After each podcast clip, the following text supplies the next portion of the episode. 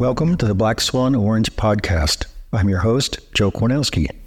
Economist Nassim Nicholas Taleb popularized the term black swan in his book, The Black Swan The Impact of the Highly Improbable. According to Taleb, what distinguishes black swan events are their extreme rarity, severe impact, and a subsequent widespread insistence that the event was obvious in hindsight. Two examples often cited are the 2008 financial crisis and U.S. housing market crash and the 9 11 terrorist attacks. The COVID 19 pandemic, on the other hand, was not a true black swan event because it was both foreseen and foreseeable by governments and knowledgeable individuals, including Bill Gates. Major anticipated earthquakes are not really black swans either, like the so called big one, the expected high magnitude earthquake along California's San Andreas Fault, or a similar devastating magnitude 9 quake expected to strike the Cascade Range in the Pacific Northwest. Both are foreseeable and expected. The paradox of preparing for a black swan event is resolved by not preparing for any particular event, like we do with fires and earthquakes. We can't know exactly what kind of catastrophic event will happen, or when, or where, let alone the likely consequences. Trying to prepare without even basic facts would be pointless and a huge waste of precious time, attention, and resources. Instead, with so many unknowns, we can work with the known and the knowable ourselves. We can make changes within ourselves to enable us to face various potentially catastrophic, unforeseeable events. This podcast aims to explore strategies, skills, and tools that can help achieve a state of personal readiness for the unknown, face and perhaps engage with an unpredictable event or situation beyond what's typically expected, and mitigate potentially severe consequences. Let's turn to the medical field to better understand how we can do this.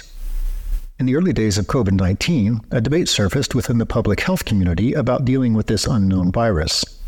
They even called it the novel coronavirus because it was a new and previously unknown form of coronavirus that did not respond to any existing treatments for the other known coronaviruses. The debate focused on the terrain approach versus the vector approach as two different ways of thinking about how to fight pathogens. The terrain approach emphasizes strengthening the human immune system and creating an environment that is unfavorable for any pathogens to grow and multiply. The vector approach focuses on controlling the transmission of pathogens, viruses, and bacteria, by eliminating or reducing their so called vectors or modes of transmission, such as mosquitoes, ticks, and fleas. According to the terrain approach, disease is caused by an imbalance in the host's internal environment, such as poor nutrition, stress, and toxins. Therefore, the best way to prevent and treat disease is to restore the balance and harmony of the human body and mind. This can be done by improving diet, hygiene, lifestyle, and using natural remedies such as herbs, vitamins, and minerals. The terrain approach emphasizes the importance of individualized and integrative care for each person. According to the vector approach, on the other hand, disease is believed to be caused by exposure to specific pathogens that are transmitted by vectors. So, the best way to prevent and treat disease is to interrupt the life cycle of the pathogens and their vectors by using insecticides, repellents, nets, traps, vaccines, and drugs. The vector approach emphasizes the importance of population based and evidence based interventions for each disease.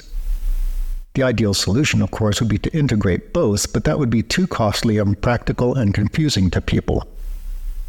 With COVID 19, the medical professionals in developed countries quickly chose the vector approach because the greatest number of people were already very familiar with taking medicine like pills or shots to fight illness.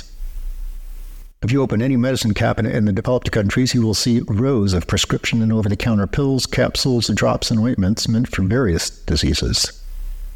Those early public health officials assumed correctly that people would be more willing to get a vaccine than make significant lifestyle changes and even that became a major controversy.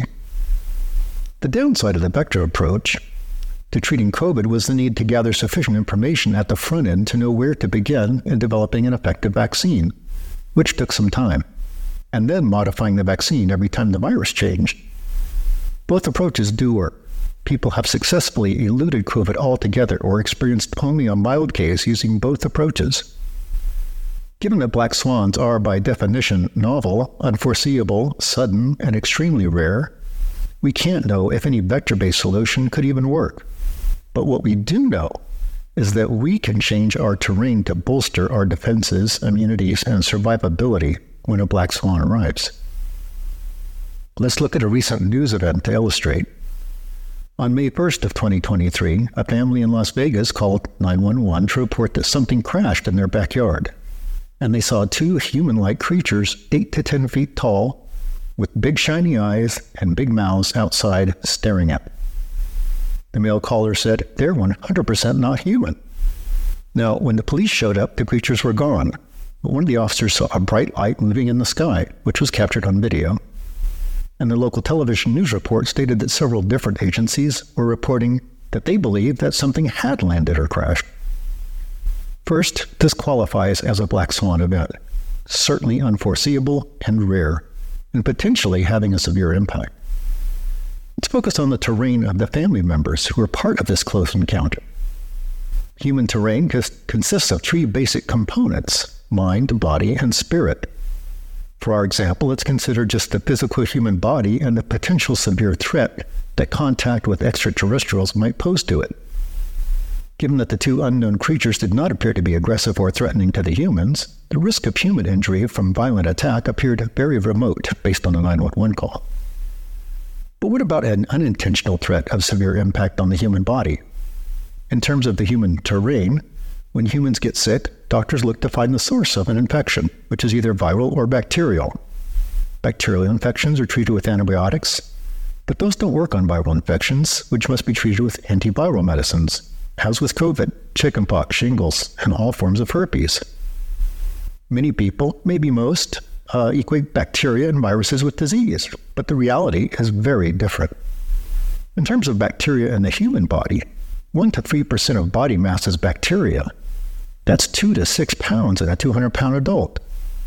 Measuring another way, we have roughly an equal number of bacteria and human cells in our body, estimated to be 30 to 40 trillion each, depending on our age, health, diet, and environment. As for viruses, it's estimated that around 380 trillion viruses live in us at any one time, collectively known as the human virome. Some of them, about 8%, are now actually part of the human genome as viral gene sequences called endogenous retroviruses. So, to clarify, it's reasonable to say that the normal healthy human body is about 50% non human. There's some overlap of viruses and bacteria because many of the virus cells in us actually live on the bacteria. We need most of those bacteria and viruses to survive and stay healthy. The good bacteria help us digest food and absorb nutrients, produce vitamins like B12, K, and biotin, protect us from the harmful bacteria by competing for space and resources, strengthen our immune system by stimulating the production of antibodies, and regulate our hormone and cholesterol levels. The healthy benefits of typical viruses in the human body include infecting and killing off harmful bacteria, acting like natural antibiotics, delivering genes to our cells which can correct some genetic diseases or enhance our immunity, help us understand how the mind works through techniques like optogenetics to manipulate neural activity, and they can train our immune system to respond to changing threats and environments. That last benefit is what a good vaccine is intended to do a combined vector and terrain approach to help alter the human body to better fight off a potentially deadly virus like COVID.